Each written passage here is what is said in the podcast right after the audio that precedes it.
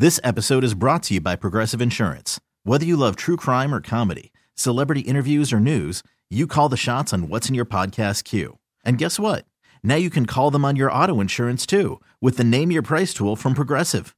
It works just the way it sounds. You tell Progressive how much you want to pay for car insurance, and they'll show you coverage options that fit your budget. Get your quote today at progressive.com to join the over 28 million drivers who trust Progressive. Progressive Casualty Insurance Company and Affiliates. Price and coverage match limited by state law. You're listening to Around the Dial, your one stop shop for sports talk's best moments every day. Here's your host, CBS Sports Radio's Damon Amendolara. Welcome inside Around the Dial, the best in your sports talk for Thursday, March the 28th. I'm your host, DA. Big day in the sports world. It's Major League Baseball's opening day and the beginning of the Sweet 16 tonight. Let's start with baseball as the Chicago Cubs open up a season now two years removed from their World Series championship. 2017, the Astros won. Last year, the Red Sox won. And we thought that when the Cubs took home the title to break that 108 year drought in 2016, it would be the first of many. However, that hasn't been the case, at least not recently. And so, is there more pressure on a Cubs team to win now since they're far more seasoned than they were a couple of years ago? Here is their president, Theo Epstein, who joined Mully and Haugh on 670 The Score in Chicago. Theo, when Joe first got the job with the Cubs, one of his uh, so-called Maddonisms was that he brought with him from Tampa was uh, "Don't ever permit the pressure to exceed the pleasure."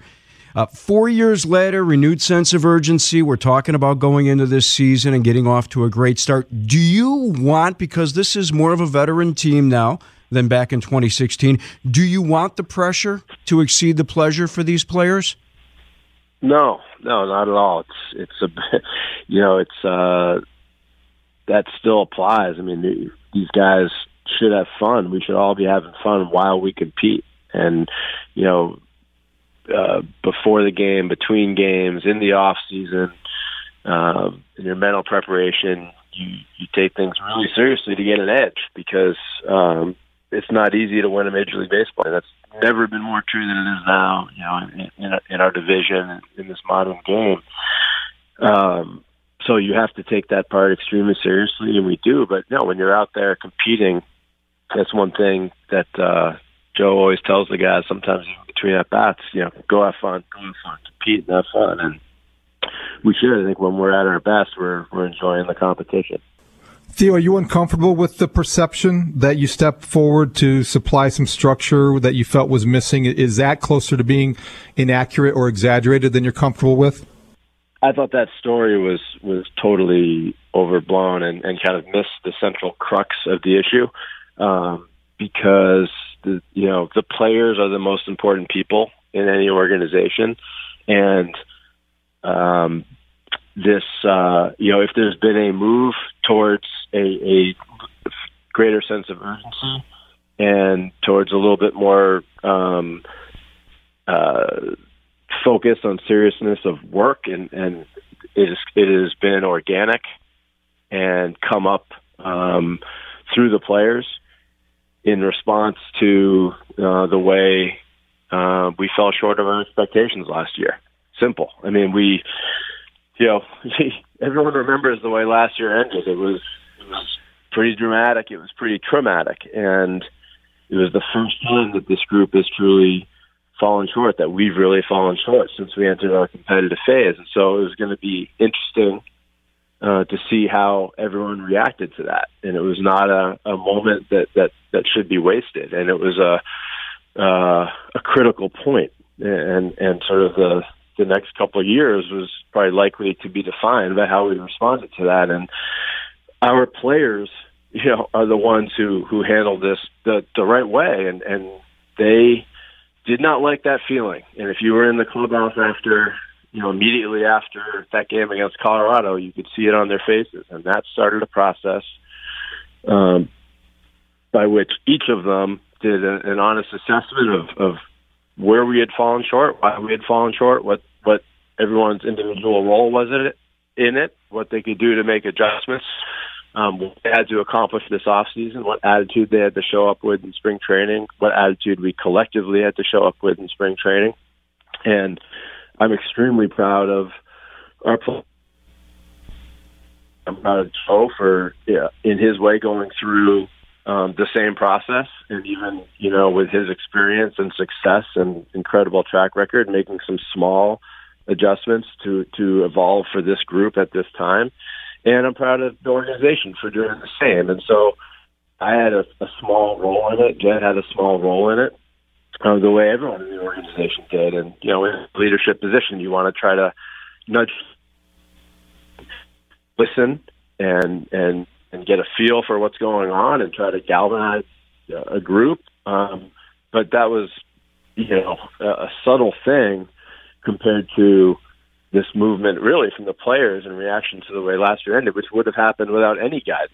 Um, but you know, sometimes it's a responsibility to make sure that if, if there's going to be a movement, it goes the right way. So, but it, it was organic. It was from the players, and I think you know that that article um, really sort of, I think, missed the, the crux of the issue in my mind. The Cubs are really interesting. They did not go all in on huge big ticket free agent items like they have in the past. They have an organization that clearly has competed for the division and the playoffs the last couple of years. But is that win, is that World Series championship in 2016 just going to be able to give the fans and the media enough satisfy them enough to where there's not going to be unbelievable, unrelenting pressure to finally win another one? Maybe. Maybe that's all that needs to happen, just breaking that curse and they're good for another 100 years. But in terms of what expectations were after they won that title in 2016, there should be a little bit of pressure on the Cubs getting deep into the postseason this year. Another team with expectations every single year, the New York Yankees, who also did not go out and sign one of the big ticket free agent items. So, what to make of a relatively quiet Yankees offseason that ended by getting steamrolled by the Red Sox of all teams last October? Should we be surprised the Bombers didn't do more? Here's Boomer and Gio on WFAN in New York on Yankees opening day. At the end of the season, I remember thinking as I was watching the Red Sox mow down the Yankees in that divisional series, I thought that the Yankees were going to go out and be embarrassed in this offseason enough to sign big name free agents. I remember tweeting out as I was leaving Yankee Stadium uh, after that elimination game, I said, see you at the Machado press conference. I really thought that this was going to be the impetus of them going out and making a big splash move again on the heels of the Giancarlo Stanton trade the year before, and they were going to really go all in, and Brian Cashman did not. Now, yes, he went and made that trade for James Paxton. That might end up being the move that puts them over the top, but it's not as if the Yankees changed their roster, overhauled anything, went out and grabbed a huge piece that was going to be the Giancarlo Stanton of 2019, where all eyes were on him because they believe that they're good enough and then we found out that Didi Gregorius is going to be out for a while and how they were going to handle that. And they chose to handle it with a, a, basically an unknown shell of a former player that hopefully they can squeeze some greatness out of in the interim. So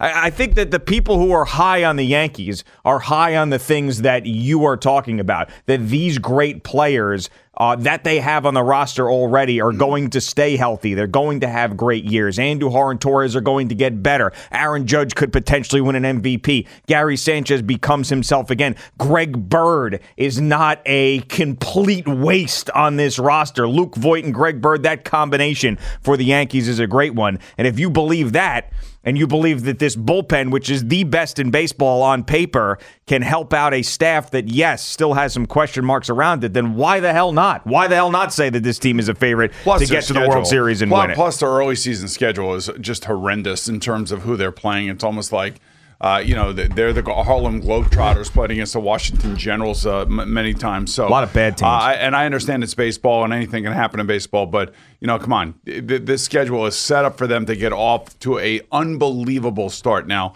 uh, a couple things. First and foremost, the Hicks injury. The silver lining is that both Voit and Bird are here. Mm-hmm. Neither they both would not be here, I believe, if Hicks were healthy. So that that's um, kind of like they're lucky that they're both here. They they have to, you know get off to good starts. They have to show the Yankees that they're, you know, that they need to be here. But when Hicks comes back, that's when this whole thing is going to become really interesting, assuming that everybody else stays healthy out in the outfield.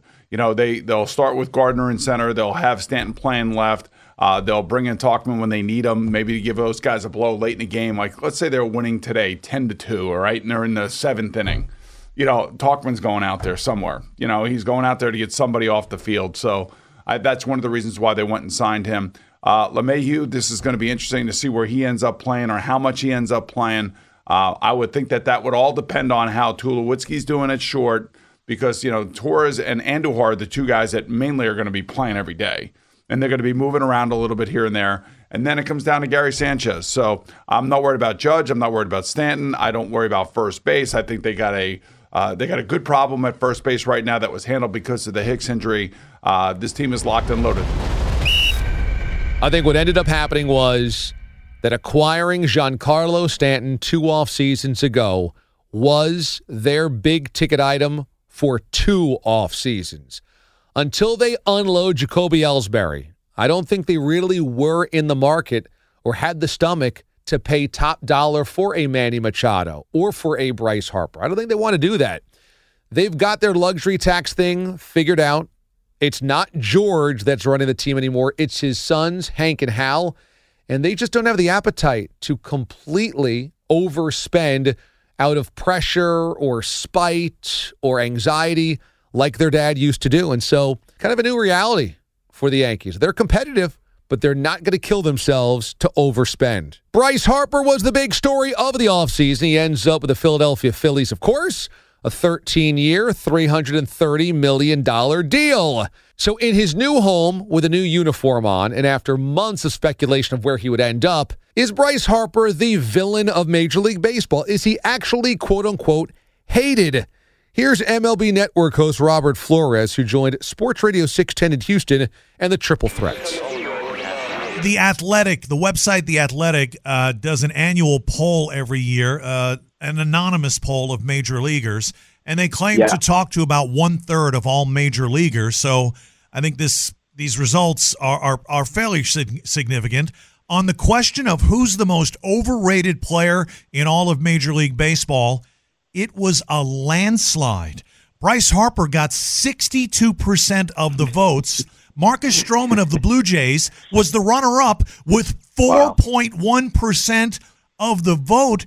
Is this wow. guy really hated that much by his peers?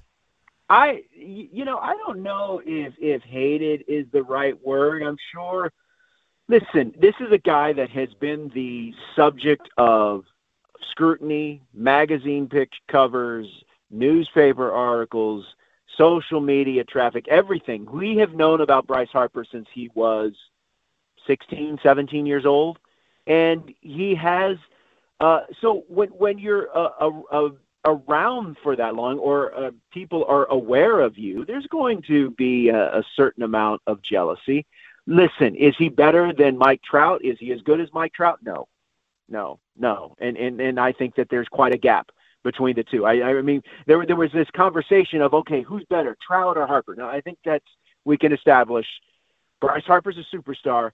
Mike Trout is on a whole nother level, but that's not to say that Mike Trout is not an amazing ball player. Uh, I think he's going to have a monster year in in Philadelphia. Uh, and you know, there's part of me I would have loved to have seen him in a in an Astro uniform, even if it meant for half a season. I, I keep going back to that. What that deal that was agreed to at mm-hmm. some level between the Astros and the Nats, Bryce Harper, and and who's going back, who was going to Washington. Um, you know what what was Tucker involved in the deal? There's so many things I want to know, but uh, make no mistake about it, Bryce Harper is a very ama- he's an amazing ball player. He's going to have a tremendous year. Do you think he's overrated?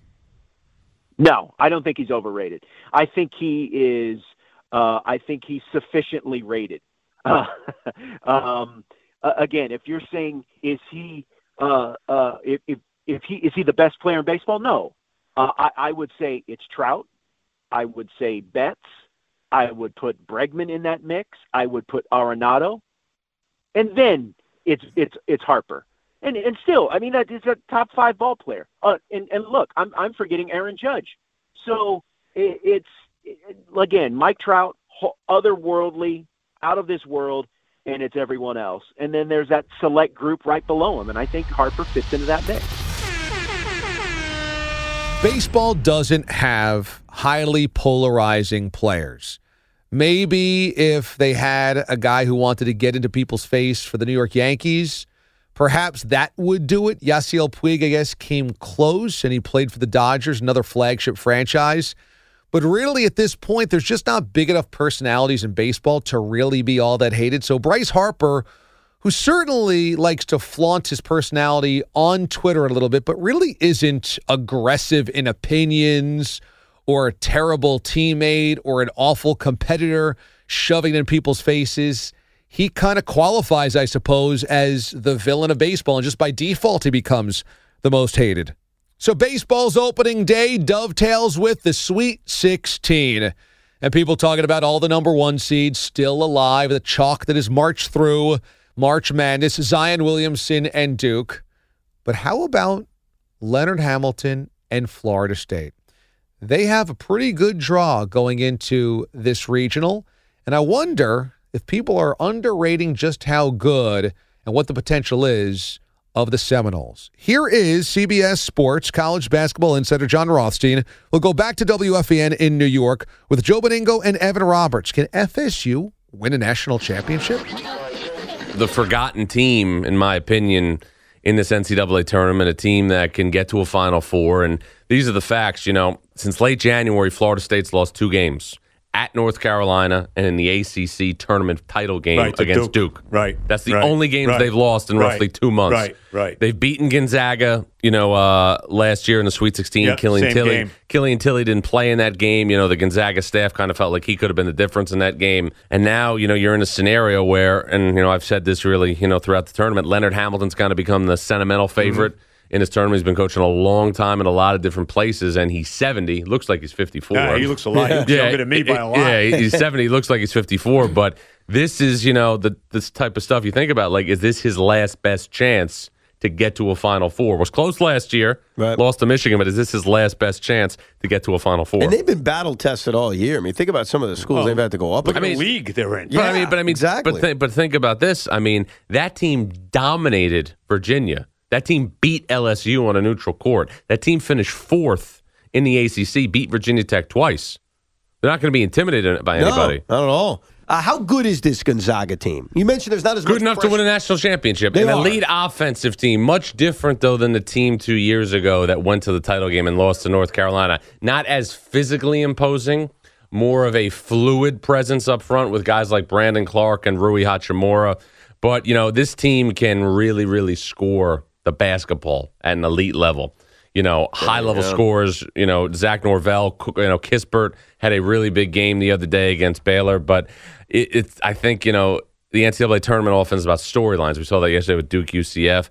It's very rare that you have a rematch in the same round as you did a year ago. Last year, the West Regional semifinals were Gonzaga, Florida State, Michigan, Texas A&M. This year, it's Gonzaga, Florida State, Michigan, Texas Tech. Yeah, right. Three right. of the four same programs are in the same spot in the same area of the country because it's in Southern California. All right, give me. Uh, so, of all the number one seeds that uh, obviously they're still all left, to you, Virginia is the most vulnerable. Yes.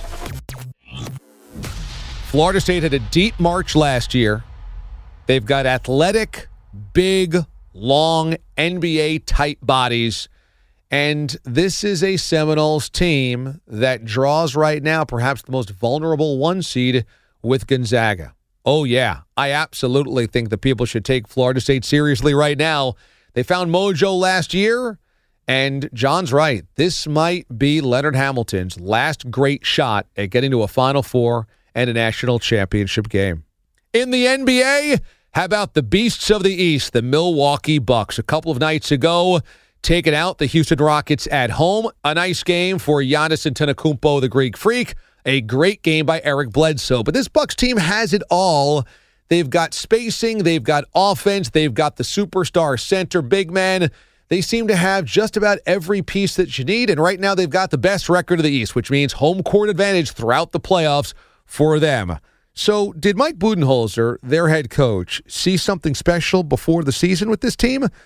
Here's Coach Budenholzer with Bill Michaels on 105.7 The Fan in Milwaukee. When you came in and you got a chance to kind of see the pieces that were being put in place and you got to know the personality of the team, did you see this kind of potential at the beginning of the season? Well, yeah, I mean, we were all really, you know, optimistic and positive, and for myself to, you know, have the good fortune to be, you know, selected, hired as the coach of the team, um, we were really, really positive. But you know, I think to to be where we are and have the have had this success is, um, you know, probably even more than any of us uh, expected or anticipated. But we certainly did see a ton of potential with, you know, the way the roster was constructed at that time, and then, you know, in the summer, I think Jon Horst just did a phenomenal job by you know adding Brook Lopez, uh, drafting Donte, adding Connaughton. Um, you know, you could just keep going down the list of how we built the roster, the trade for Mirotic, the trade for George Hill. You know, so I think with what Jon's done, um, you know, on his side of the of the of the equation and the players, it's just uh, everything's come together really, really well. With the recent injuries to Mirotic and Brogdon, uh, how big of an adjustment or small of an adjustment has it been for you to get uh, maybe a different rotation or just a different feel for how you're going to play the game? Yeah, it's certainly you know not not easy, or you know I, we are a little bit creatures of habit, and you know we love to kind of you know we have the things we like to do and the discipline we like to approach the game with, and um, you know, we had been so healthy and that starting five, it just, you know, it's like every night you just kind of, you could, you could bank on it. Um, so, you know, it, we're certainly going to miss Malcolm, but, um, you know, I think the team understands this is part of sports. This is part of the NBA. And, you know, we've, we've had a rash of injuries kind of right after it too. So figuring out, you know, who's starting, not starting, how much people are playing, not playing. Um, I guess, you know, it gives me something to do on game days. Uh, with Giannis and the management of pain management of the ankle and the knees, um, let me ask you this: longevity wise, is there any should, should fans be concerned about the longevity of Giannis because of some of the knee issues that he's had, or is this just all precautionary stuff? Yeah, no, I think it's. Um, I think precautionary is certainly a, word that that is applicable, and I think you know, there's there's kind of normal wear and tear on an NBA player and on the NBA body and, and knees and all those things, and um, it's why it's so important that you are, you know, uh, precautionary and you are, you know, I would say aggressively cautious and, and taking care of their bodies so that, you know, they can play, you know, a 20 year career would just, it wouldn't be great for all of us in Milwaukee to watch Giannis play for 20 years. So, you know, I think there's nothing, you know, from our end that says it's it's not just going to be this long, you know, amazing career, and we want to do everything we can to ensure that that happens. And um, you know, it's it's kind of what you see throughout the year. Talking with Bucks head coach Mike Budenholzer joining us now on the Schneider Orange Hotline. Uh, so now, between now and the remainder of the season, uh, how tough is it a management game of you know, obviously having guys play and still, you know, stacking wins and success to managing guys to rest them up for the postseason? Yeah, no, there's certainly a, a balance that, you know, most teams or, you know, particularly, you know, I think we're, we still got a little bit more work to do to kind of, you know, close out and, you know, have the first seed and all those good things. But, you know, being, being healthy is our number one priority. So that's more important than a number one seed, more important than anything else. So, you know, but but there is, you know, players have to play. They have to feel like they're in, you know, a good place. You know, both collectively and individually going into the playoffs, and you want to be playing well. So, um, you know, fortunately, I guess I've, I've been around the league for a long time. You know, a lot of it as an assistant, now a few years as a head coach, and um, hopefully through all that experience and our players, you know, conversations and engaging them on you know how they feel and what they think they need, and just balancing that with you know my experience and the staff's experience. Uh, we'll make decisions that you know hopefully put us in the best position to be successful in the playoffs. Budenholzer has been perfect for that organization, just perfect. He has established an offense that clearly runs through Giannis, but takes advantage of other players' talent and how they fit on the roster. He's given them direction and focus, and the roster's just a good roster. That's a tremendous Bucks team. They should be in the Eastern Conference Finals and hosting it. Now the Toronto Raptors are absolutely a threat as well to come out of the East. But boy, the Bucks have had a wonderful regular season, and I fully expect them to be playing for a trip to the NBA Finals. So we'll end off on some unfortunate news. We told you yesterday that there's been a report out there from Tom Dundon, the chairman of the AAF, that he's thinking about discontinuing the league if he does not get an agreement with the NFL Players Association. He wants NFLPA players to be able to come down for the practice squad and third string quarterbacks to be able to play in the alliance with a relationship with the league. And if he doesn't get it, he has threatened to disband the league. Gary Parrish and Geoff Calkins on 92.9 in Memphis have been talking about their Memphis Express and the Alliance all season long. In their mind, this power play is the quote dumbest thing in the world. This seems insane to me. If you really don't think you can have a league without cooperation from the NFL Player Association, why wouldn't you make sure you've got cooperation from the NFLPA before you launch your league? It's the dumbest thing in the world. I, I just want to say that I am. I may have to abandon my dating operations unless Jennifer Aniston uh, agrees to date. It's probably a dated reference, Yes. but you know I'm older. Sure. Agrees agrees to date me tomorrow. Well, I mean it's preposterous. He's trying. He's trying to put the blame on whatever lack of success the league is having on the NFL. If the plan was for the NFL to be involved, you could have negotiated that on the front end. Absolutely, you negotiated on the front end. You don't just say, "Oh hell, this isn't working. We're going to need NFL players." Yo, NFL, could you come save us from ourselves? Because let's be honest, we don't have anyone anyone recognizes. The one guy we do, Mike Singletary, ain't going to play him. So, like, it's the dumbest thing in the world. It's it's it's it's negotiating from a point of complete helplessness, and it's trying to pull a power play from a point of complete hopelessness and weakness. Like it's the dumbest thing in the world. Absolutely. If that was key to the league, you get the NFL, and, and you knew, like you had Bill Polian involved or whatever. If the NFL was planning to to be involved, they could have been involved from the front, from the front end. And I'll be honest, I think the NFL is happy and should be happy that a league like this league exists, right? Because there'll be some good players developed, and you can there, there will be that that will just happen. There will be some good players developed, and they. Sh- but if I had a practice squad tackle or something, would I want him to be down here playing for Memphis rather than in my off-season conditioning program and whatever up in Buffalo? No, I, I liked him right under our roof where we're monitoring everything and putting him through workouts and this and that. I wouldn't want him getting injured on the in the Memphis Liberty Bowl playing, you know, against Steve Spurrier. So I actually don't see the incentive for the NFL to be involved. Maybe if they want to be, they can be, but I think they probably like their off-season program. And the truth of the matter is, is that they're already having, you know, they they they carefully negotiate with the Players Association when players can and can't work out and whatever else. You can't, as the commissioner, just just sort of blame the league for problems that you have created. It's a, it's preposterous. I still gotta believe that this is not ignorance from the alliance, but this is strategy in trying a power play with the NFLPA, knowing that they can survive and they will survive even without it, but maybe a race to get that agreement with the NFLPA before the XFL ends up launching next winter. But I mean, come on. The league's been good. I don't want to see the league lost after just eight weeks of football. Get it together, Tom Dundon. That will do it for us here on the Best of Your Sports Talk around the dial for Thursday, March the 28th. We'll see you tomorrow, everyone. Thanks for listening to Around the Dial. Subscribe now for the best daily recap in sports talk on radio.com or the radio.com app. This episode is brought to you by Progressive Insurance. Whether you love true crime or comedy, celebrity interviews or news, you call the shots on what's in your podcast queue. And guess what? Now you can call them on your auto insurance too with the Name Your Price tool from Progressive. It works just the way it sounds. You tell Progressive how much you want to pay for car insurance, and they'll show you coverage options that fit your budget. Get your quote today at progressive.com to join the over 28 million drivers who trust Progressive. Progressive Casualty Insurance Company and Affiliates. Price and coverage match limited by state law.